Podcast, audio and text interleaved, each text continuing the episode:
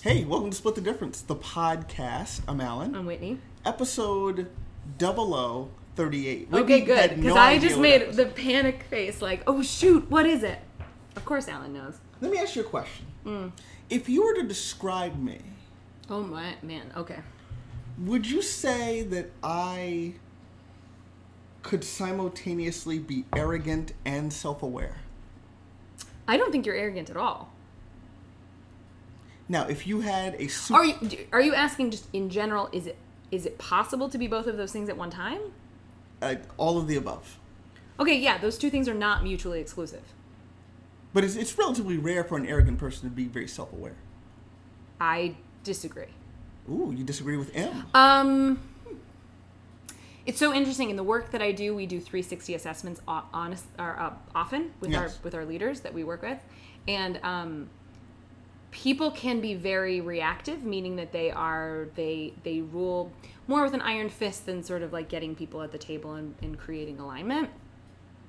They perhaps could be more prone to, you know, things like directives as opposed to like making decisions together. Anyway, some of them know that about themselves. Right. They can assume that they are the best and they want it their way. And it's not exactly what you're talking about. No, but it's not. I actually feel like those two things, I wouldn't be surprised to see those two things come through in one person. You can be self-aware and you can also be aware that you're a dick. I think that's relatively rare, though. Yeah. I think arrogant people probably would think everyone loves me because I'm like the best at this thing. Do you think that being arrogant means that everyone loves you, or being arrogant means that you think you're better than everyone else?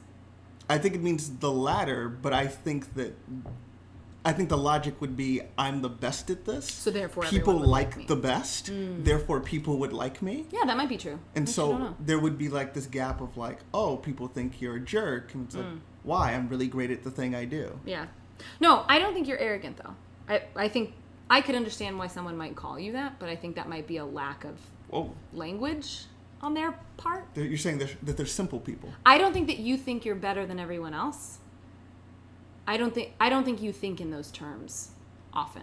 I don't think that's your go-to about other people. Thank you. Yeah. But yeah, I mean, you could be. But I don't know how self-aware you are, actually. Looks like my acting coach is paying off.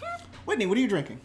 It's a weird concoction that I made of... You were very happy about it. I was happier with the first batch. This is the second batch. And I got to be honest, it's really a temperature thing because I let the bubbly sit out.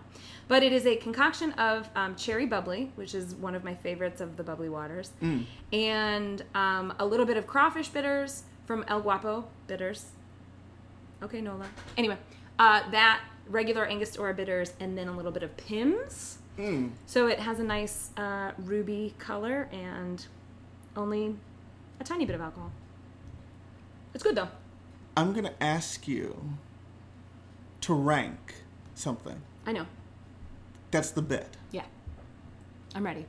There are 5, count them 5, upcoming Disney live-action movies coming out between now and the end of 2020. I'm so mad at you. Okay. And I want you to rank your enthusiasm for these live-action movies. I'm going to give you the movies. The Lion King, Maleficent, Mistress of Evil. Maleficent already happened, didn't it? Maleficent happened. This is Maleficent, Mistress of Evil. Okay, I'm sorry, continue. God, so sassy. Lady and the Tramp. Oh, Whitney's very unhappy. Mulan. Mm-hmm. And Cruella, which is the live-action adaptation of 101 Dalmatians. Because Maleficent went so well. We need more villain stories. Okay. Lady and the Tramp is number 5 for sure. Why? You're not pumped up for a little Lady and the Tramp? No, actually, you know what? Lion King. I'm actually going to say is number 5. Okay. 5 being the worst, because you really didn't need to redo that movie. The animated version is amazing. It's with Elton John. What's his name? James Earl Jones. What's the JTT? Is Baby Simba? Remember JTT? No, you wouldn't. But JTT. Jonathan Taylor Thomas. Ah. Seriously. Home Improvement. You know, I saw him once at a frat party when I was in college. He was a tiny man. Similar to his career. Tiny career. Good one. Thank you. Good one. Recovered. Very delicate features as well. He would make a good drag queen.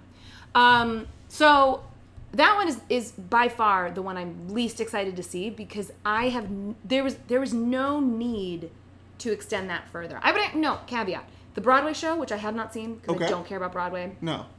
I've been told is absolutely incredible. Production design, costumes, all that stuff really does take it to another level. Right. That being said, you can only go down from here. Right. There is no way to top it. But Beyonce's going to be in this one. I don't care. I'm sorry. I'm getting really upset. Okay. So that's number 5. Lady and the Tramp is number 4. And only because I think the people who love Lady and the Tramp love it. But most people don't actually care about it. Or know about it. Yeah. I loved it as a kid because it was my sister's favorite. So we would watch it often. And I think it's adorable. I like it very much. Again, there's nowhere to go. Are they hoping to then, like, this is a introduce ranking. It to... Anyway, okay. So that's number 4. I guess Cruella as right the next one. Again, Glenn Close was Cruella de Vil in the 101 Dalmatians. Pretty great. I cannot imagine that there's any... I mean, who are they talking about casting? Is there any... chatter about it? I don't think there's any chatter about any of this. Patricia Clarkson might be good. Okay. She's a little too nice in real life. Meryl. Meryl's always a good choice. I'm trying to think of the legend. Like angry old white ladies that people would want to... I don't know. Hillary Rodham Clinton? I feel like... Making a turn? Jokes. Leaning into the... Jokes. Leaning into the stereotype? Jokes. Okay. Yeah. She eats puppies. I mean, to me, I feel like it could be good. One, I don't actually care what Cruella de Vil's backstory is. 2, it depends on who they cast. But really, I don't care. December 2020. Jeez, so many things about 2020 that I'm dreading. So there's that. And then I guess Maleficent being the second one. Again, I didn't see the one with Angelina Jolie. Nor did I. Of, like... Disney villains that I want to know more about. She is not the top of the list, but I care more about her backstory, I suppose, than Cruella de Vil's, I guess. Okay. I don't care about either of them. I don't think they're all bad ideas. And then Mulan being number 1. And I actually am kind of excited. Mulan, because I think Mulan is a really underrated Disney movie. And the trailer for it looked pretty beautiful. So... Oh. It's like it feels like a very sweeping epic, right? As opposed to like fun Disney movie, and you know there's some historical, obviously, artistic license happened, but there's like some historical significance of the characters and how they fit together, and I don't know, maybe they'll do something cool with it. Nice. I don't care though. Oh, I need to make it clear, that's the one I don't care about the least, but I still don't care. This was a strong list by you. Thank you. I wouldn't. I'm not. It took way too many minutes. Well, I'm not going to watch any of these, and I'm not going to rank any of these. Yeah, I'm not going to watch any of them either. However, this does lead into our first story. Let's do it. A lot of tension in the air.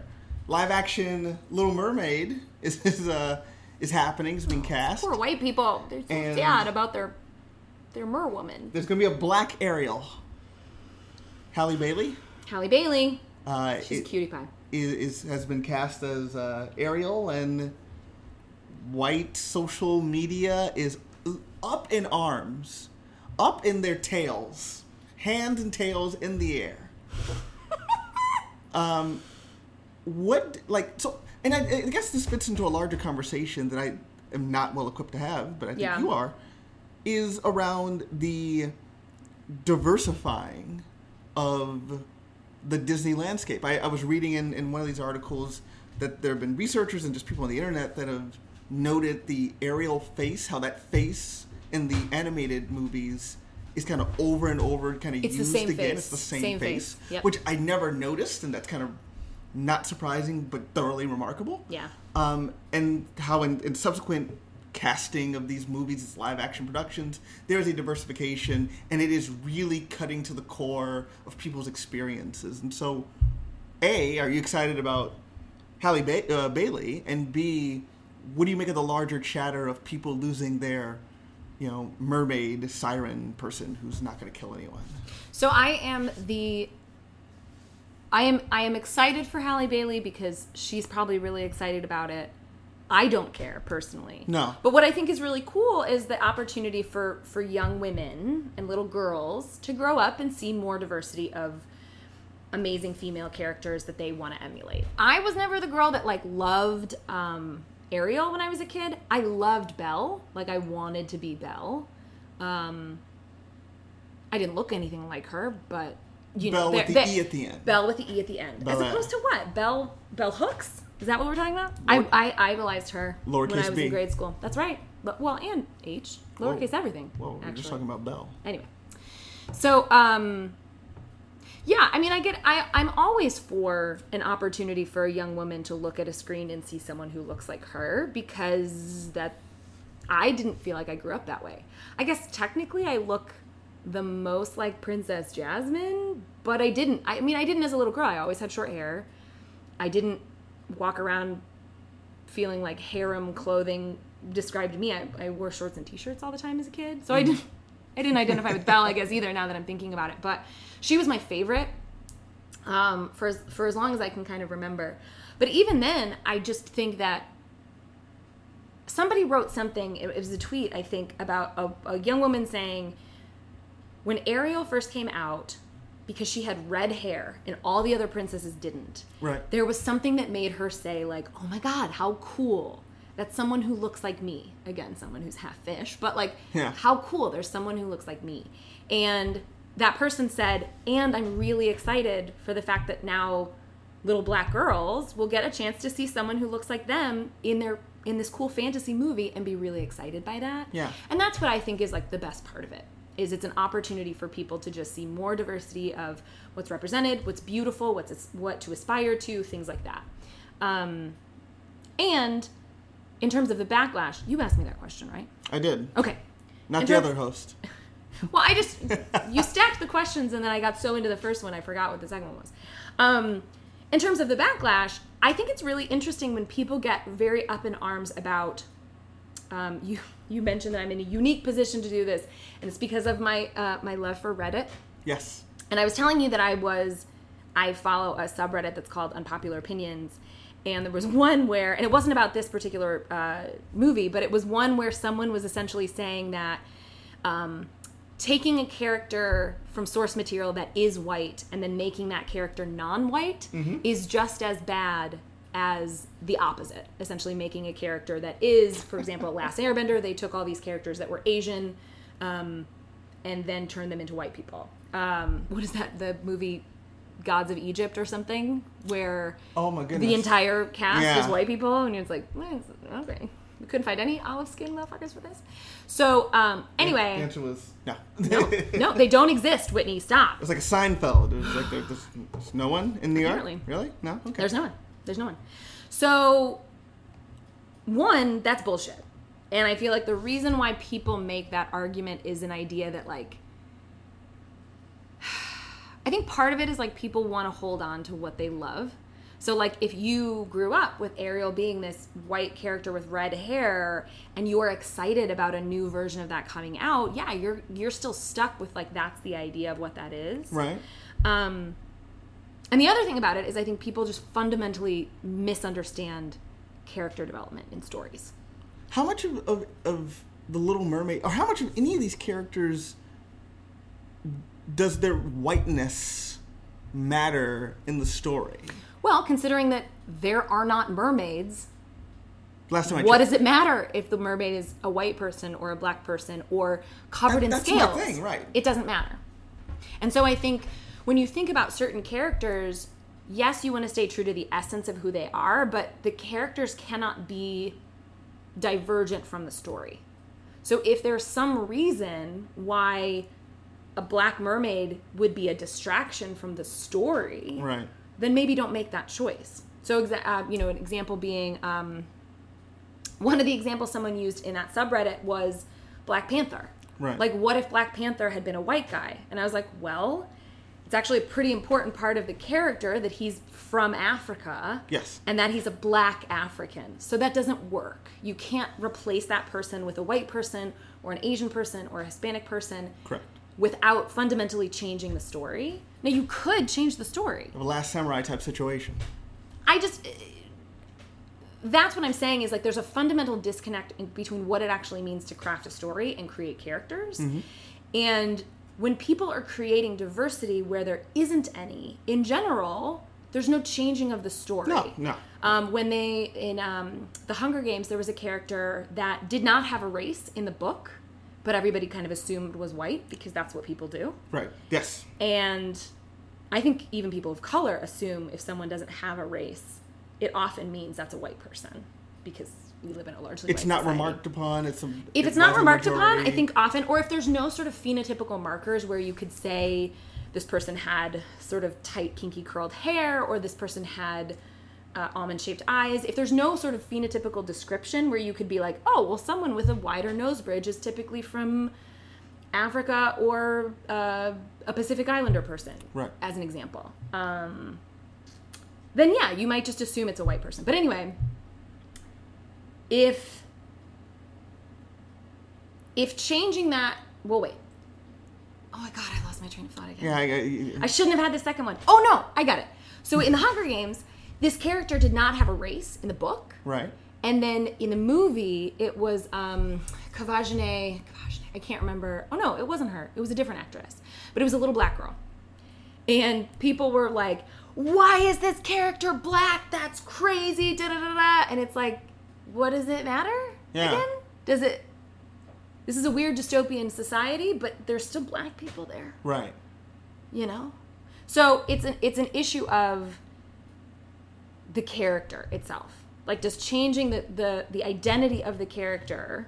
Race is a part of that. So if changing that then changes something else about the character or the context in which that character exists, right? But we're talking about complete fantasy.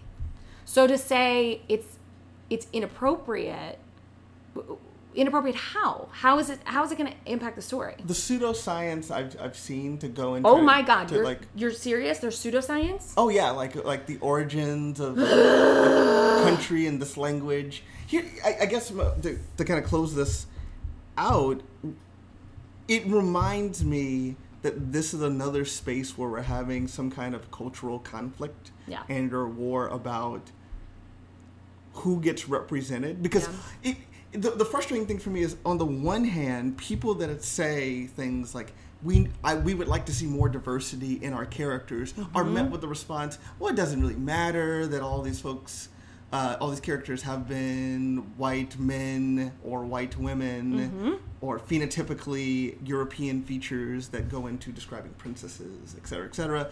It's about the story. Mm-hmm. And then when we actually see the changes by a Disney or some of these other kind of large entertainment outlets, then it's you're removing and taking this thing that was quote unquote mine and removing it. And so...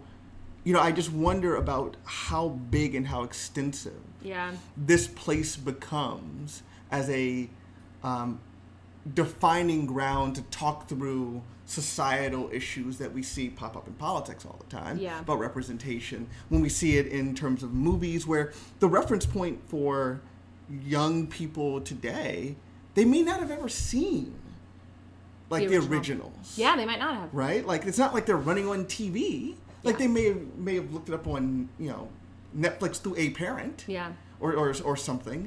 But I just wonder how extensive and how much this will matter, because we talk about representation mattering, mm-hmm, for so many communities. What is going to be the impact of this type of fight that Disney seems to be going in headfirst on? Like, we're gonna change this. We're gonna change it up. Maleficent, I guess, did something with the story that was critical of the original. And okay.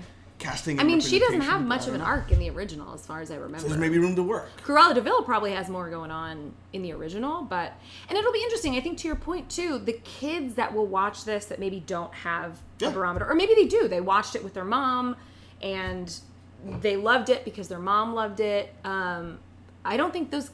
Well, first of all, kids don't care. Kids do not care about stuff like this. they get excited when, again, there's some sort of recognition of like, oh, that character's like me. Again, like, I think I really loved Belle, not because of what she looked like, but because she was like introverted and really loved books. And I kind of was, yeah, I mean, but still there was a connection that I felt of like, oh, you can be a princess and be smart. That's cool to me. But, yeah, I don't know. It might be a way that we get better about talking about this, but it's, I feel like a lot of the people that are going to continue to be angry are, they've decided to be angry. It's not that this instance makes them angry. It's that all of these changes, it's white people feeling like things are being taken away from them. Yeah. And they're always going to see that. They're never going to see, oh, Halle Bailey is really cute and wonderful, and she's got a beautiful voice, so this is an excellent fit. It is an excellent fit. She'll be fabulous. I won't see the movie, but I'm sure she'll be great. One would hope. Let me ask you a question. Next topic. Let's do it. Have you ever lost your wallet? Yeah. I went through a phase where I lost lots of things. This sounds like the beginning of like a Lifetime wallets, story. Bags. Yeah. You know how Lifetime stories are always a like... a partner. A soulmate. Oh, wow. We're getting real. I thought that's where you were going. I lost lots of... Oh, I'm sorry. I lost lots of things. I'm sorry. Triggered. Yeah. Yeah, absolutely. Have you? I don't think so. Yeah, that doesn't surprise me. But here's my question. Did anyone try to ever contact you after you lost it? That you're like, hey, I found this wallet. This, I think this is yours. I don't think so. I don't think so. I actually have a memory of losing glasses somewhere and then knowing exactly where I left them and trying to like call that night and have someone set them aside, and they were gone. They were just gone forever, which I think someone just grabbed them. Yeah. Yeah. There was a study that wanted to investigate if people, when confronted with a choice of finding a wallet, what would they do? Would they try to return it to the person that missed it? And so... researchers went around the world. It's one of the most amazing designs of an experiment that I've seen. Well, prolific. 17,000 wallets. That's huge. Yeah. Like, what? 13 research assistants, 355 major cities across 40 countries. And they lost wallets at banks, at theaters, hotels, police stations, other public places. They varied by well-trafficked places, and they varied what was inside the wallet. Some cash, no cash, a lot of cash. I think a grocery list, a key written in the language of the country, like a really well-designed study. Mm-hmm. Now, what they found was that not only this kind of weird finding of a majority of people, you know, tried to make an effort, a slim majority, when they spotted some cash, 51% made an effort to return the wallet based on the information that was contained inside. But for wallets with the most amount of money, almost $100, 72% of people tried to return them. They did. Are you stunned by this? Are you surprised by this? I am. Why does that surprise you? Well, the overall trend was all but, so of the 40 countries, all but two, just in general, people were more likely to return a wallet if it had cash in it than not. So cash somehow, the thing that you can actually get away with stealing the most easily. Without being traced. I mean, you could steal that grocery list. Go ahead. Tick them off. But you can steal that without really much ramifications and just toss the rest. That somehow was an indicator of perhaps how high of a value the person who owned it placed on it. Like it was almost that having cash in the wallet somehow made people more, spurred people more, inspired people more to actually take action to figure it out, which to me feels so counterintuitive. There was also the finding that the key, wallets that with both money and a key, more likely to be returned, suggesting that there was some kind of personal connection. They felt like the stakes may have been greater if this key was also there in a way that... Oh my God, having to get a lock picked or whatever is a nightmare. Yeah. Nightmare. You just call me up. Okay. Well, which also may be a nightmare. Yeah, okay. We talk a lot about the failings of society. We're pretty disappointed about people. Previous story, in fact. Do you think that we overstate, because as a people, and maybe just as Americans, how good or bad humans are? Because this surprised me. It surprised you. Mm-hmm. This is across the world. Mm-hmm. People, are they just nicer than we think? Are we just bombarded with crap stories of people being awful that we kind of lose sight that there is some collective communal buy-in? Like, people didn't know they were part of a study. No. There was no... No, so one could assume that people weren't doing this because they knew they were watched. That this was natural behavior. Yes. And I think it's interesting because as you read through this, there are a lot of conclusions that have not yet been drawn. That's right. So there's a lot of just, here's some data. We're not quite sure what the causality might be. But that's not really what my big takeaway was. I think that you and I have probably unrealistically high expectations of people. And I think both you and I would, seek to find an owner for a wallet if we could. But I also don't know that that would be our barometer for whether or not someone was a good person. Like, returning a wallet actually isn't, to me, is not really what you and I talk about when we talk about whether people are good or bad. Because I think, and again, this is another thing I like about Reddit, there are so many wonderful subreddits of stories of great stuff happening. I know that you think my Reddit habit is can be toxic. The majority of what I follow on Reddit is actually like happy story, good. Happy story. Okay. And I see tons of those. I see tons of those all the time. And I think that it's not a small group of people that are being amplified. I think what I'm seeing is a small section of the total. But I don't think this is indicative to you and I of what it would mean to be good or bad. I think that's right. I will say, and there's a section that talks about economists were surveyed and people from the general American public were surveyed on what they thought the rate of return would be. Mm. And they expected most people with money would keep the wallet. And I think there's some reason that while we probably, we can't make a conclusive good or bad statement. Yeah. I think we certainly know and have a lot of examples of money being a corruptible force in morality, whether that's grounded in the church, whether that's grounded in politics, whether that's grounded in upbringing, right? Like, we would think, like, hey, this is not mine. This, I have information, return it to an owner. Yep. I would do that. But there's a lot of reason to think that the reason why we had such surprising reactions was because we've seen a lot of cases of, hey, this thing is here and either no one's going to do anything or I'm going to take this for myself. And I wouldn't blame anyone. Yeah. But I think that there's something that could be said for seeing maybe more of these type of stories than another entity tried to pull a con on this other person or entity for some selfish gain or something. Yeah, I would actually imagine that the opposite is true of those kinds of stories, that the feeling of them, the sort of impact of them, is a lot higher than the prevalence. That we feel those stories more heavily, more deeply. They get shared because we get disgusted, and the impact of them is actually, the prevalence, that the volume of those kinds of stories is actually smaller than we may believe. Because I think, and again, I don't know if this is personal, if this is just me and you having very high expectations of people, we are somehow more moved by a story of someone doing something shitty than we are about a story about someone doing something awesome. This speaks to our news and... Yeah, I think so. Et cetera, et cetera.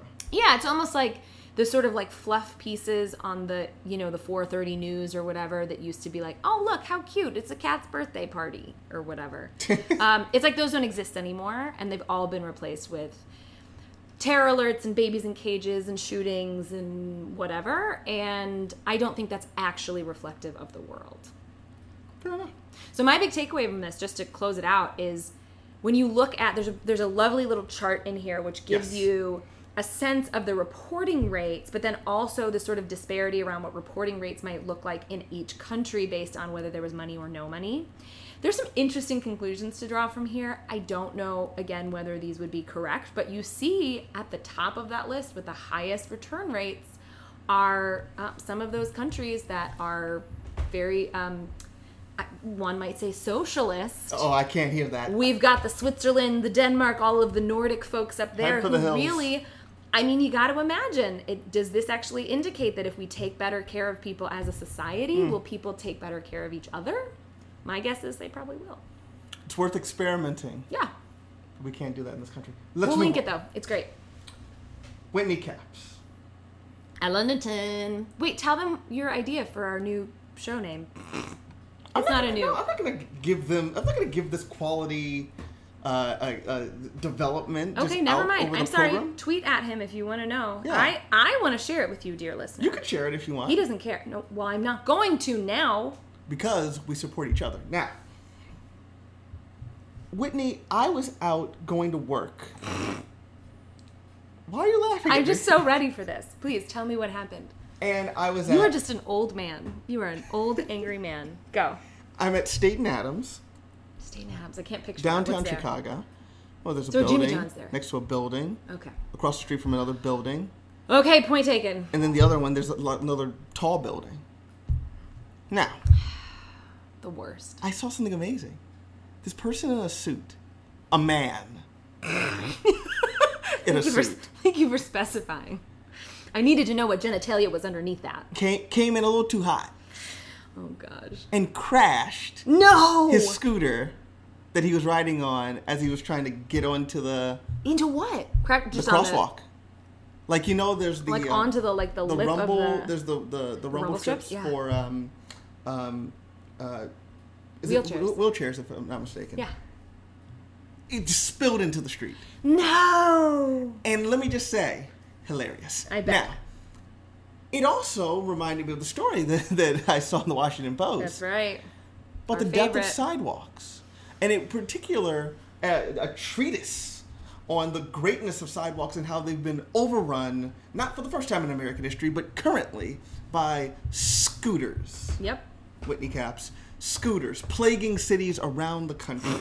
Not docked scooters like our Divvy bikes, but when people are done, just throwing them in the middle of the street, the sidewalk, people tripping over them, cars hitting scooter people, walkers looking both ways, nervous about if some kid's gonna scoot by. Scoot, scoot. My question to kind of kick this off is: are you as unnerved by what this author or what this editor, probably not the author, is talking about the death of sidewalks, that for the pedestrian, the person that walks, that they're being overrun by technology around us and that they're not serving the purpose they once did? Well, we are increasingly, I think, becoming a more transportationally diverse society. You know, the history of transportation in the United States has been... fucking horses and covered wagons and stuff to, like, trains to...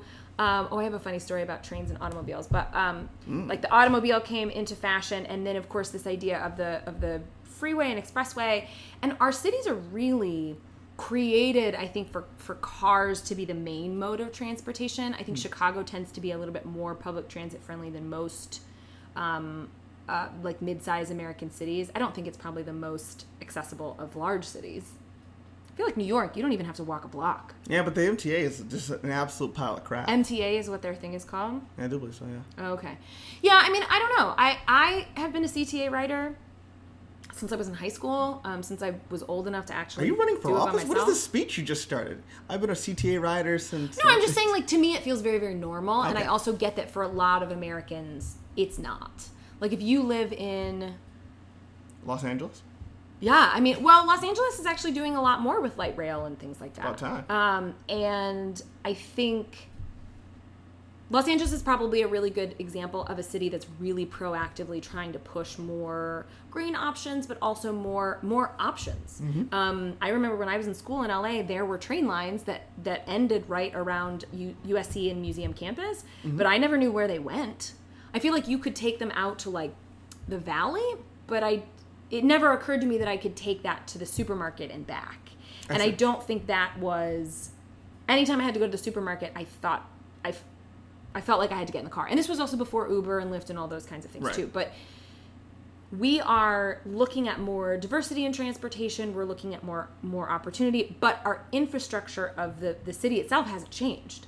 We're still a car-centric city even though we now have things like Divvy and these motorized scooters and, you know, what fucking Segways were a thing for a minute and then they died. What hoverboards a thing? Yeah, people just sort of riding around the street. They got the skateboards and the mono wheels that you can control. Well, skateboarders don't care. Skateboarders want to be in your face. Yeah. But now there's the remote control ones. What do you mean, remote control skateboard? Yeah. Oh. So you just see people just going. Oh. Existing. They were on the bike path. Well, I think there is a part of, the way we live actually has to catch up to these technologies. I am loath to say inherently that these technologies are a bad thing. I think more opportunities for people to get around in different ways. And even if they're not using them for transportation, a guy in a suit, fucking biting it on State Street sounds really sad. But I also think a lot of people just use them for fun because it's a cheap way to just, have a fun afternoon, to just, scoot around. And I don't know that... I don't know... You think it's so funny when I say scoot. It's a little baby scoot.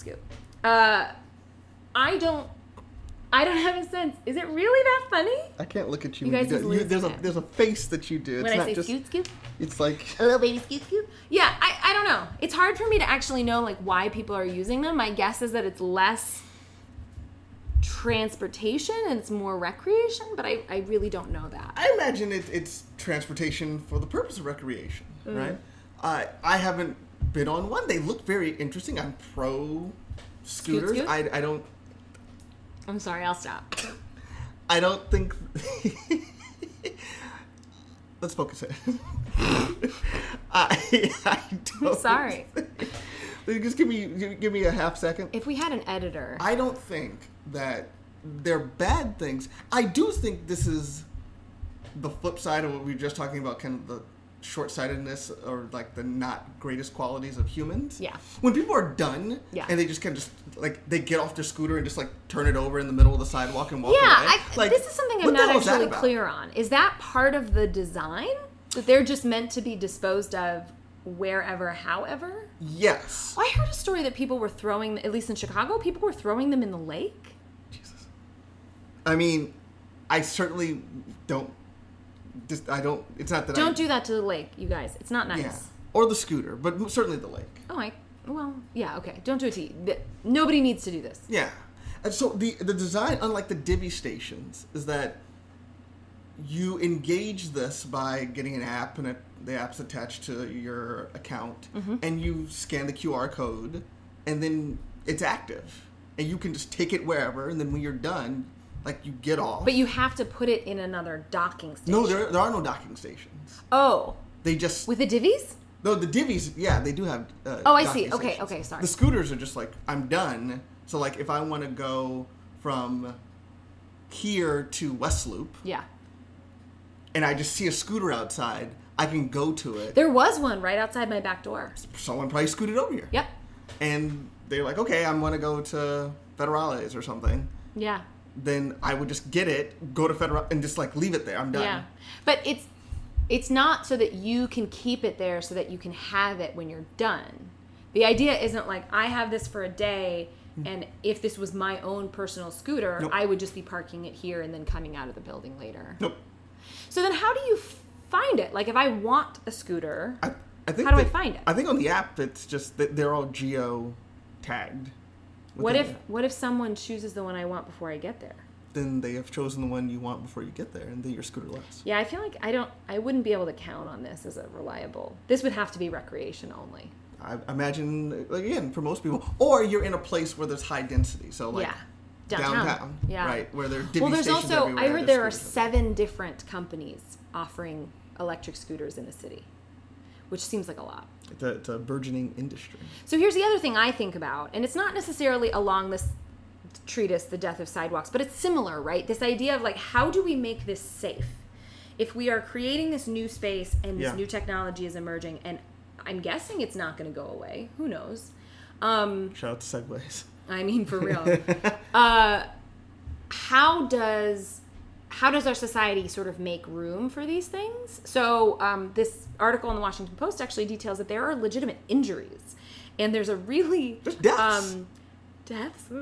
I mean, because you're not wearing a helmet, and the scooters can go. You crack your head, you hit a like. Absolutely, absolutely. And I think there's a really amazing image here of one of the scooters just on fire. Yeah, in Washington D.C. Yeah, they have had some of those issues with the technology. Is it like a lithium battery situation? Yeah, maybe, like it's punctured? Yeah, maybe so. But I do think that there is much more work that needs to be done. I think about this with Divvy sometimes because I am not a very good bike rider. Like I'm not aggressive. I don't do it often. It's not my preferred mode of transportation, and so when I bike, I yield to everyone all the time. I'm head on a swivel. There's no way I'm putting headphones on. I do. Okay. Yeah. Good. And always a helmet. And I mean, with my hair, I just want to like really make it a point that like that's a sacrifice. I'm giving something up by always wearing a helmet. Okay, I'm being real here, everyone. How do you do? As a scooter rider, are you then obligated to just carry a helmet around? Do you just not helmet? I think people aren't helmeting. Yeah, that's not good. It's like Divvy bikes. They're not helmeting when they leave Millennium Park and want to get to... or something. I just think if we are going to... There's so many regulations around cars. My assumption is there's a lot of regulations around other forms of public transportation, the L... the buses. I don't know what the regulations are, but because I'm not responsible for them as a rider, I don't have to worry about those. But as an operator of a vehicle, definitely, there are rules, and so I think about like what are things that can be put in place. So are there scooter lanes? Do people get tickets for having the scooters on the sidewalk as opposed to the street? Is it mandated helmets, and that if you don't have a helmet on, that you get a ticket? It's interesting. I was thinking about where else I've had these experiences and, what might be different. And when I was in New Orleans, there is a bike sharing service. Yeah. And there's a disincentive to not leave something docked or not leave it somewhere else. So it's like, for example, in New Orleans, if a bike is then locked to a street sign as opposed to docking it, you are charged a fee on top of your regular rental fee. I see. So it's not that you can't do it. If you are in a bind and you can't get to a docking station, you just make the sacrifice and you dock it wherever, and then someone comes and picks it up and puts it where it needs to be. So is that something that actually would help keep sidewalks clear? Like, if your scooter is actually found parked on a sidewalk, do you get charged an extra $20 fee? Mm-hmm. Which is like, okay, we'll move it for you, but...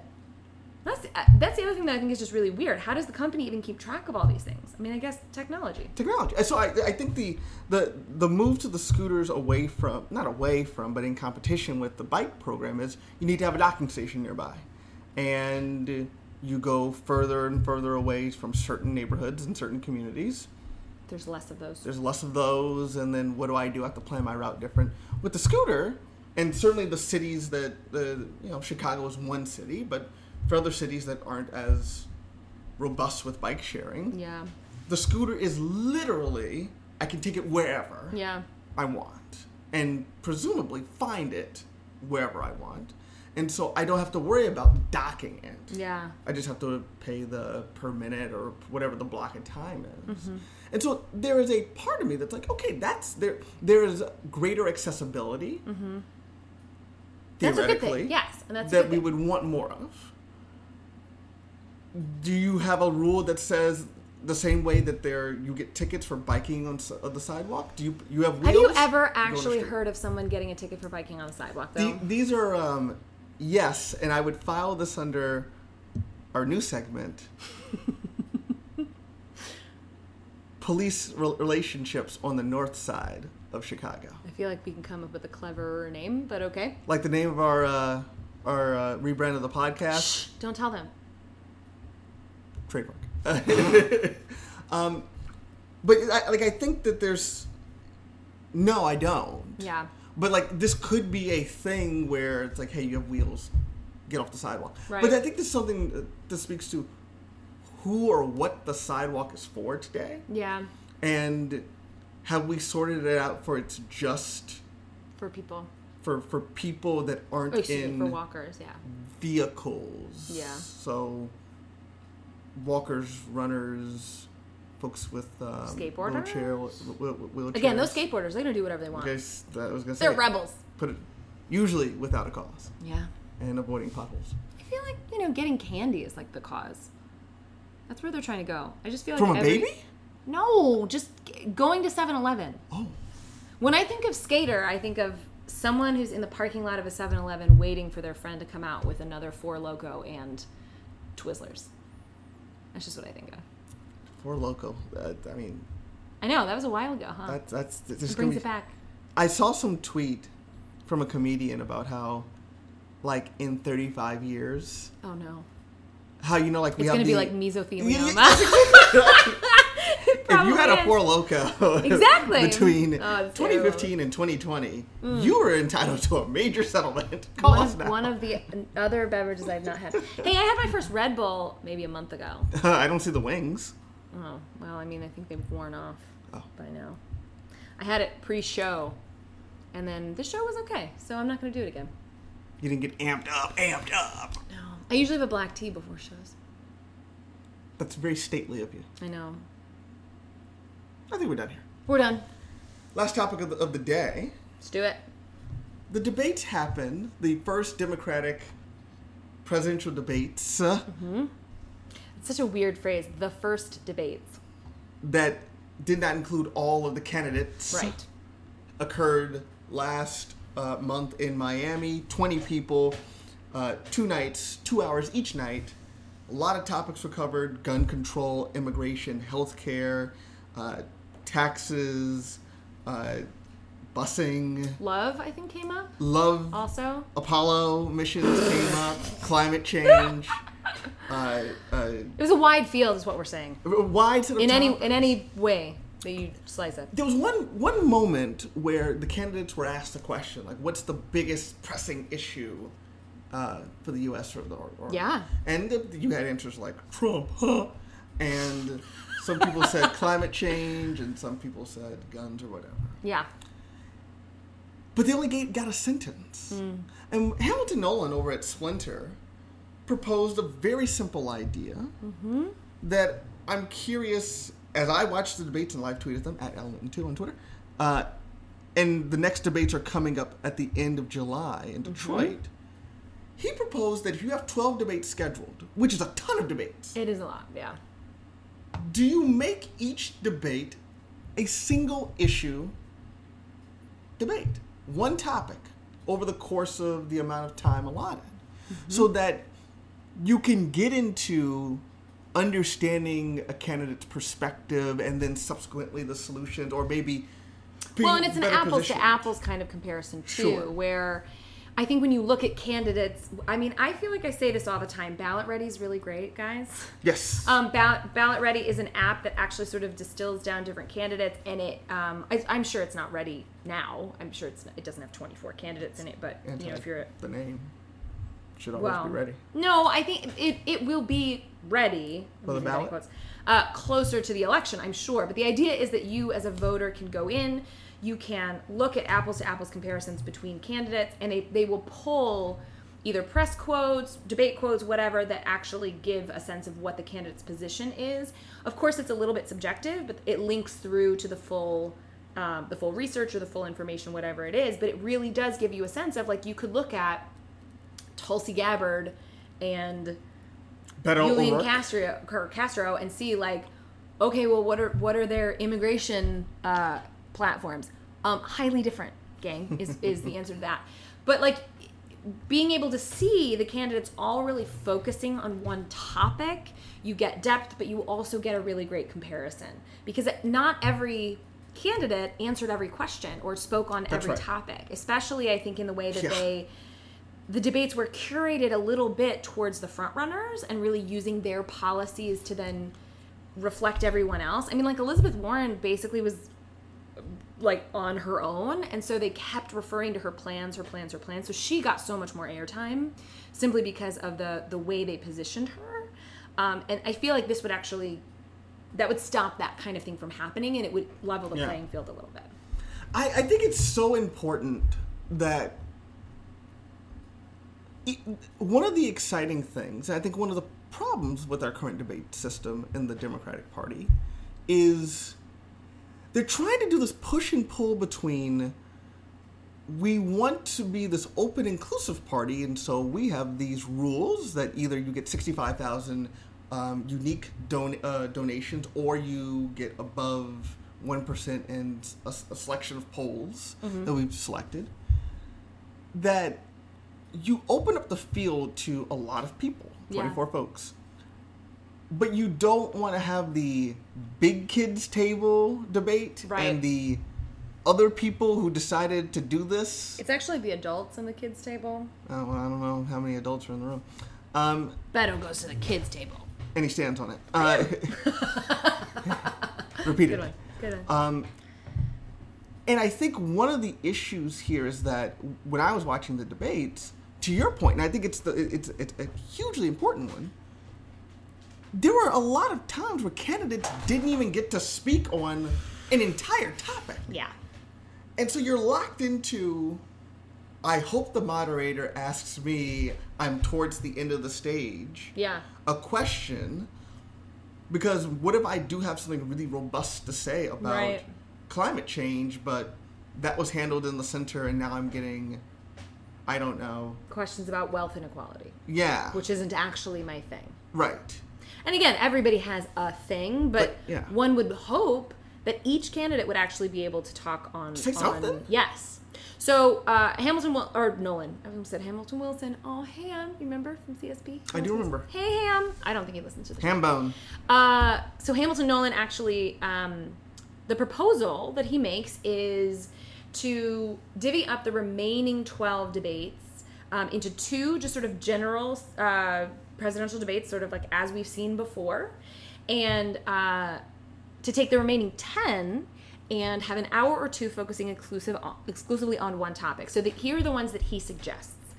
Climate change, guns, economic inequality, racial inequality, gender inequality, fixing the voting and democracy, foreign policy, education, criminal justice, and taxes.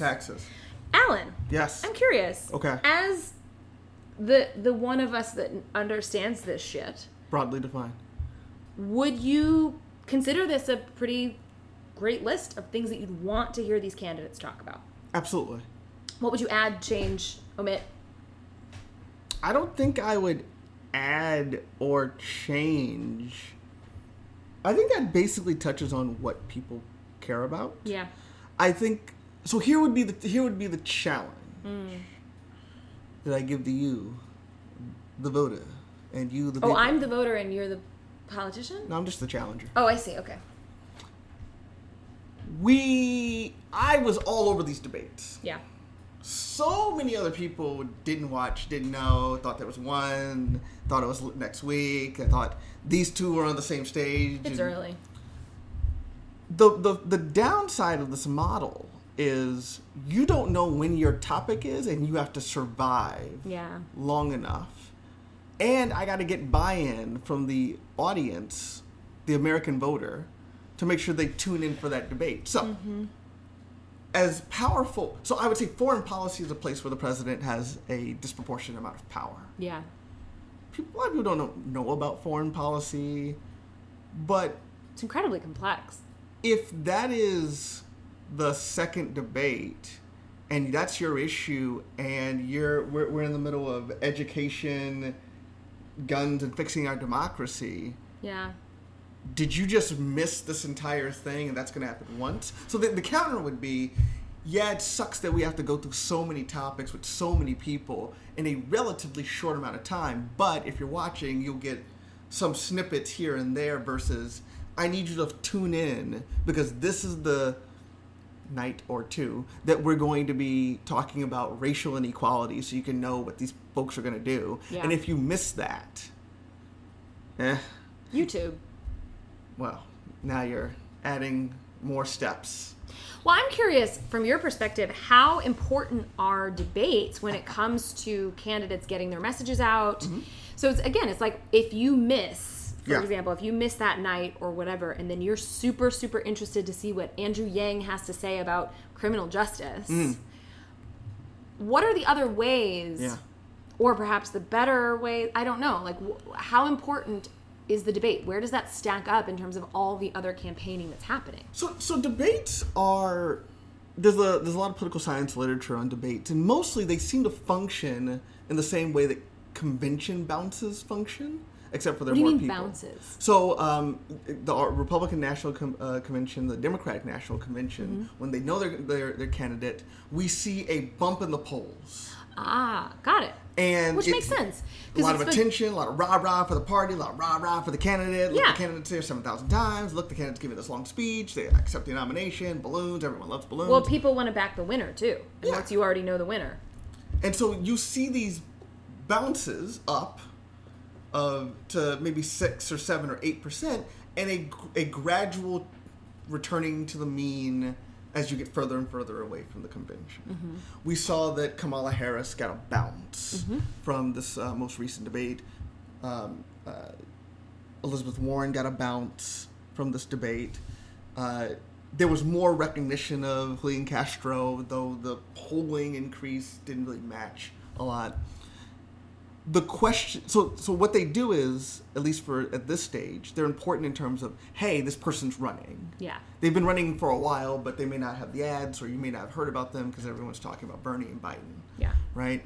I'm sick of so that can be a factor that's important, but the actual long-term implications, when there's so many people, Whitney, mm-hmm. is that while there are a lot of people, those folks in the middle seem to be having it out here, but it becomes further and further away from the debate, and the bounces or the negatives, the plummets, start to kind of shift towards the mean. Mm. Usually, that's what happens. Hmm. And so there is an element of, if something happens that's noteworthy, the debates can be a chance to get some real-time response. So, hey, Trump was about to launch an attack against Iran, but then decided at the last minute not to. You all are all running for president. I'd like to hear what you would do vis-a-vis. Mm-hmm. Like, that could be a useful thing. But, again, if you ask people what they care about, under this system, they may miss that debate on what they care about the most, climate change. And do they risk not hearing about climate change in this televised, multiple networks, sometimes on not cable, but in fact on primetime TV? That becomes a lot harder. Mm. Though conceptually, I'm very pro this issue because I think you can't adequately describe what you're going to do to these challenges if you're not given literally time to answer. Sure. Oh, sure. The question and get into detail or have a back and forth to distinguish you from someone else. Mm. So there's one thing I would add to this list. What would you add? It's not on it. Healthcare. Healthcare is a major topic, and I don't know if maybe healthcare is sort of meant to live under one of these, like if healthcare perhaps lives under like economic inequality in some way, could be taxes or taxes. Healthcare, yeah, probably on its own. I would like to see a really great substantive conversation. My instinct is actually that Democratic voters tend to not be one-issue voters as opposed to Republicans that seem to be very much behind very specific, like not even talking points, but very specific positions on things. So it's not even about like, what are my needs and interests around healthcare and how might this person meet those? But it's, this is my stance and I just need to see if you also share that stance and then I'll vote for you. I don't see Democrats in that same way. They might be on the whole, but it feels to me like there's a lot more give, perhaps. I don't know if that's really the word that I'm thinking of. So I think this would be a really interesting format for Democrats, given that the conversation, at least from my point, I don't see Democratic voters listening for specific sound bites or positions so much as they are a little bit curious about, like, how would you tell me more about how you would actually go about this, sir? Yeah, I mean, I think just from what I've seen, Democrats are a lot like Republicans in this space. What do you find to be the one issues that people care about? Like, what's the thing that, like, if they don't agree with anything else, as long as their candidate agrees on this one thing? Because it's like, I feel like people will be like, pro-life. I don't give a shit if they want to burn the whole planet down as long as they're pro-life. And you're like, are you hearing yourself? That is a significant one. Oh, okay. kind of one stance on abortion is like a big deal. On either end, yeah. Exactly. Oddly enough, there's a lot on, quote, racial issues. And from the perspective of, are we going to risk, is there some concern that someone's going to upset what I would broadly term as the racial hierarchy? So... Yeah, but how do you know? No one's out there saying, hey, I'm really great with keeping the racial hierarchy as it is. No. So there was a professor who wrote an op-ed in the Washington Post from Princeton. I'm blanking on her name right now. I'll find it and link it. You'll find it and then I'll link it. Who wrote a piece about racial distancing. Okay. Are you familiar with this term? Mm-mm. So... it might be something I experience from time to time on Reddit. The idea is that you this is going to be a real quick explainer. Okay. But as racial epithets and language that's negative towards different races has become less popular, mm-hmm. so you just can't run around just dropping racial epithets all over the place. There's been racial kind of coding, latent racism, usually through terms like hardworking and who is or isn't. And I'm sorry, who's considered hardworking? White people? Yes. Okay. These elements that people find to be American, you should read that as white American. Okay. I also think about stereotypes, and there's many stereotypes about Latin American people being hardworking. Depending on if they are or are not stereotypically taking your job or not. Ah, fair. Okay. Right? Because I'm not a housekeeper. They're not following the rules to get into the country, and so they're how hardworking are they, okay. Et cetera, et cetera. Communities have difficulties with police. Okay.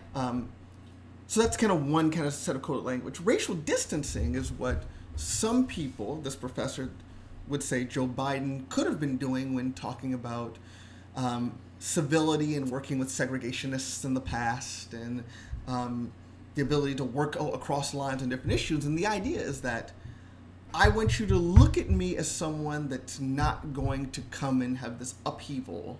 Right. That's his whole thing.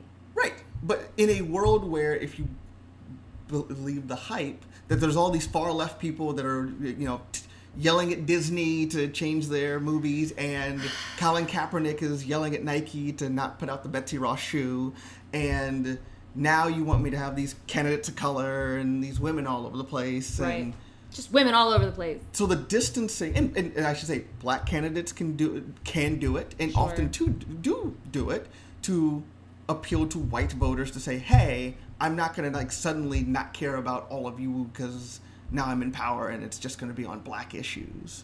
And so there's a distancing that can occur, yeah, latently through how things are framed, yeah. Codes for this are, do you support reparations, right? Like, no, I think we should have things that support everyone doing better. Yeah. Hard work should be this bad. All this type of thing. And yeah. So those actually across Democrats and Republicans, that kind of dog whistling in the past, I think the Trump administration just yells about race all the time. All the time. Is an element that makes people more or less comfortable, I'll put it that way, with certain candidates or certain parties. All that to say, I think you have a better sense of where someone is and the seriousness that they're approaching these topics if you give them more time to explain, here's why I'm saying climate change is the greatest threat to the United States. When they're only allowed one answer, then it's like, oh, look at this softy, worried about the environment, It was cold in June in Chicago. What are they talking about? Whereas, that's an involved answer that says, hey, here are the implications and here are the costs and here's the health risk and here are the blah, blah, blah risks. Got it. Okay, that may make sense. But right now, if you don't ever have that intentionality, then a lot of the topics on this list seem like, oh, these are just lefty, soft snowflake. Mm-hmm. They care about everything when I'm just worried about my taxes. Mm-hmm. Alas. We have another debate coming up.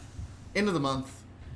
And then it gets harder to qualify for these debates, so maybe we can go from 20 to 15. That'd be nice. 14. So, Alan, I want to close it out with a question that I'm really interested to see what your answer is. I might be surprised. Okay. What would be your preferred candidate to debate Trump and Pence? So I want the full ticket. I want you to give me the Prez and the VP. Who do you want to see go up against each of them? I would say it's probably a tie between. I would rank. I'm not talking about who you want to be the nominee. Yeah. I'm saying who do you want to debate. I think it would be. I would like to see Kamala Harris or Bernie Sanders debate Donald Trump. Okay, tell me why. Harris, I think, is a very, very, very skilled debater. Yeah, she is. And I think the prosecutorial stance and approach to someone who I think is a criminal in many regards. Yeah.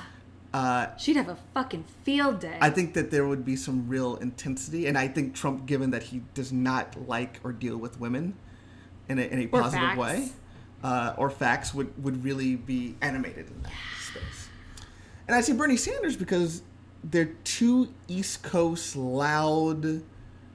I think they represent, in many ways, polar opposites. Mm-hmm. If the idea is that this debate is to make a case to the country, I think the whole country would be put off by what they saw for very different reasons. I think Trump would be very kind of...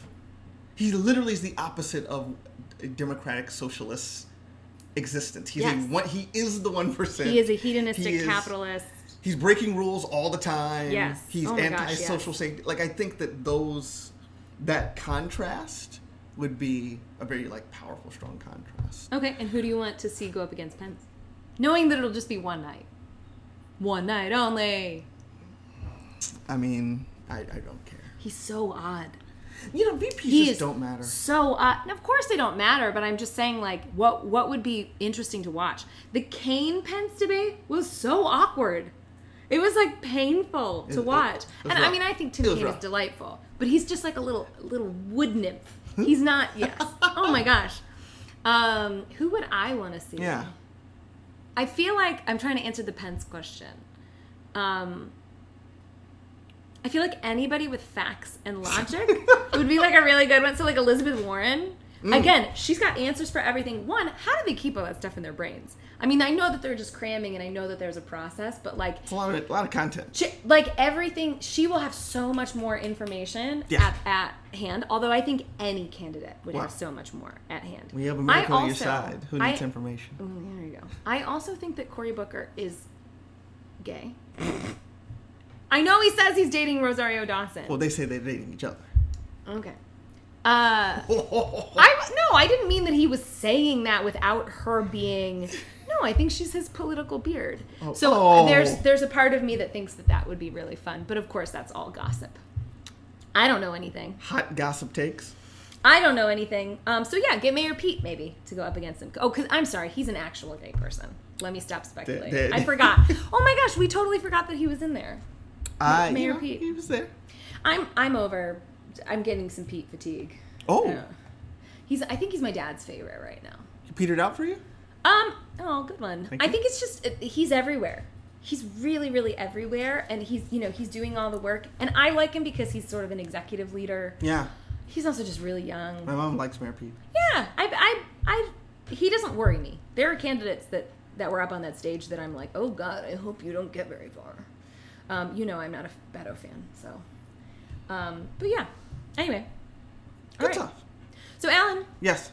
What is your unpopular opinion this week? Great question, Wendy. I was at a wedding on Friday. Terrible. And... Were you officiating? No. Although I was officiated officious. Weddings, right? No. I'm just there commenting a lot. Oh, it seems like you'd be the type. Thank you. That may have been one of the nicest things you've ever said. Okay, so basically what you're saying is I have a really skewed picture of who you are. Possibly. Okay, cool. Keep going. But not likely. I was there, and we had dinner, and there was dancing, and that was great. And at the table, there was a little box. Okay. And in the box, there was some kind of... I'm not going to reveal what was in the box, but it was their the little wedding favor. The thank you for coming. Here's a gift. Oh, okay. I didn't know that was a thing. Yeah. Sometimes they're little jelly beans with the couple's initials on it. Oh, just something cute. Okay, sure. A little take-home. You know what would be good? No. Okay. All right, I would like to hear... Well, it's Chicago, so I feel like anything Chicago-related, but Chicago makes popcorn. That would be a good one. I hate the stuff, but I know people like it. But then, yeah, like, I think that's, it's customized usually as something. Yeah, it's a thing. My unpopular opinion, I'm not giving, when I have my wedding, mm-hmm. if and when, there's no chance in hell that I'm giving you a gift for showing up. No. They're giving you a gift for them showing up. And that is fine. You're not going to mandate gifts at your wedding? Hold on. First of all, there's no mandating. There's no mandating. Like, there's a... Here's the thing. If I am inviting you to a... To what is probably going to be one of the 2 or 3 greatest days in my life, I am feeding you. Yeah. I'm giving you alcohol all night, open bar. Okay, that's appropriate. And I haven't made it a destination wedding. Okay. The convention is that I am also to give you a gift. It's jelly beans, Alan. It's the principal, Whitney. It's going to be like $60. You're not getting a damn thing from me. I think it's... Are you going to have a photo booth? If you want to take pictures with an iPad, no. Go knock yourself pictures out. Pictures with an iPad? That's what the photo booths are now. Are you someone's father-in-law? No, this was at the wedding. I've seen it now at 3 weddings. They have an iPad set up. Okay. A fancy one, and they have a ring of light. Okay. And that's the photo area. They have like a table full of things, and you can make GIFs, or you can just take... It's great. Okay. So you don't need a whole booth. You just need a section. Okay. The point is, the unpopular opinion is, I don't think that the bride and groom, or the groom and groom, and the bride and bride, I don't think the 2 people being wed should have to give anyone a damn thing. Well, I think what you're saying is actually they've already given. You bet your bottom dollar they have. A gift on top of that actually is redundant and rude. What the hell am I giving you a gift? American. Okay, whoa, I think it's unearthly. Okay, well, I feel like that's... It really bothered me. Like, I was really happy to get the gift, and, like, it's into my home for now until I throw it away. But, like, the concept that there's an expectation. It's like, thank you for coming. Here's your partying gift. What? Yeah. Get out of here with that. That's not unpopular. No, no. I don't think that's not unpopular, but I think there are lots of wedding conventions that just don't die. I mean, just, seriously. Yeah. Yeah, it's an industry, man. Whitney, you've been scouring Reddit. You're the queen of unpopular opinions. What you got? No, I just like the unpopular opinions on Reddit because it's always filled with racists. Oh, Jesus. Okay, so my unpopular opinion is a bit timely. Okay. As we all know, the U.S. Women's World Cup team defeated the Netherlands in a shutout. It was 3-2 2-0. And really, just amazing performance, I think, throughout the whole thing. Yes. Really amazing. And on top of that, these women have become celebrities on par with, like, Olympic athletes. And not on par with, like, what we think of as traditionally American sports. And that's my unpopular opinion. Okay. Soccer has so much more going for it than what we think of as traditional American pastime sports like football and baseball. And so my unpopular opinion is that we are not giving soccer its due in this country. Do you think that that's men's, like, all soccer, or just women's? Well, the men's soccer? World Cup team is not, or the men's U.S. team, excuse me, is not that great. No. That being said, for sports for young people, in terms of, like, the number of games or sports that young people are involved in, soccer is one of the top sports. I actually don't have any facts or figures on it. I know that there was some reporting that there has been a decline in youth soccer numbers, but it's actually that, like, local clubs have been losing athletes to travel teams, to teams that are more serious. And so what we've seen is that it's going from recreational sport, just a foundational sport that kind of gets you in the door and helps create opportunities for young people. Because think about it, it's not... When I go to do lacrosse in the winter with my club that I coach for, there's Lil Kickers. Do you know what Lil Kickers is? No. So one of our former CSP colleagues, Jaime Rodriguez, his sons are in Lil Kickers. They're babies. Like, his little one is like 2 or 3, and so I've seen him and his wife there. And again, these kids are the size of a soccer ball, but they're out there, they're able to learn, things like that. And it starts super early. It's incredibly affordable for families. Sure. And so really creating a culture around soccer is a missed opportunity. I think we also have, for some reason, idolized these sports. They're actually not supporting healthy lifestyles or athleticism in the same way that soccer does. Think about the issues coming along with young people, but also professional athletes in both baseball and football. Football, I can't watch a football game anymore. I can't even watch a college football game because all I'm thinking about is how I'm watching people turn their brains to mush. For free. Because they care so much. For free! And we restrict them to make money. And we also don't really care what happens to these professionals because once they're done, and why take care of them? And that's gross. For baseball, we're seeing a lot more shoulder injuries. We're seeing a lot more hamstring injuries. I'm not going to say that it's because of performance-enhancing drugs because I don't actually know. But what we're seeing is the level of play is actually so high and pushing. The schedules are so grueling that this is actually not a great sport that encourages long-term health for these athletes. Why are we focusing on this as like the sport that we love? Also, baseball is really boring. I would respectfully disagree. It is so boring. That would be a very popular opinion. I think a soccer game is far more exciting to watch. My last point is that I think that this is a sport more so than baseball. Baseball isn't really a good one. Women don't play baseball and women don't play football, but more so than those two sports, you can really look at like a really, really exciting game for women. Like when you watch WNBA games, they're exciting. Yes. When you watch women's soccer games, they're exciting. 100%. Watching women's softball? I would push back. The College World Series softball, great television. Great television? What was it, UCLA? Television. Yeah, Oklahoma. There you go. Well, anyway, I think that we have really missed out on our national pastime. It needs to be soccer now. That's what I've decided. Wow. Why don't you take the soccer, take your Nordic bias, take your safety net, and just go live among the 10 million Swedes. The Swedes. 9.95 million Swedes. Just to close a loop from our previous topic, the professor at Princeton is LaFleur Stevens Dugan. Ooh, quite a name. Yeah. I feel like you would just have to be a professor. Well, you know, I kind of LaFleur Stevens Dugan, the accountant, it doesn't work. Mm. You know?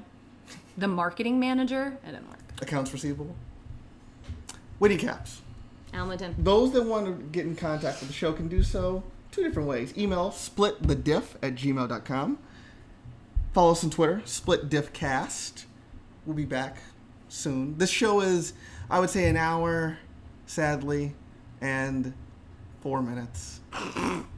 Higher. Oh, it's like an hour and 15. 1:17 and 18. Okay, we're done. 19. This was so long. 20. Bye. We had 4 topics.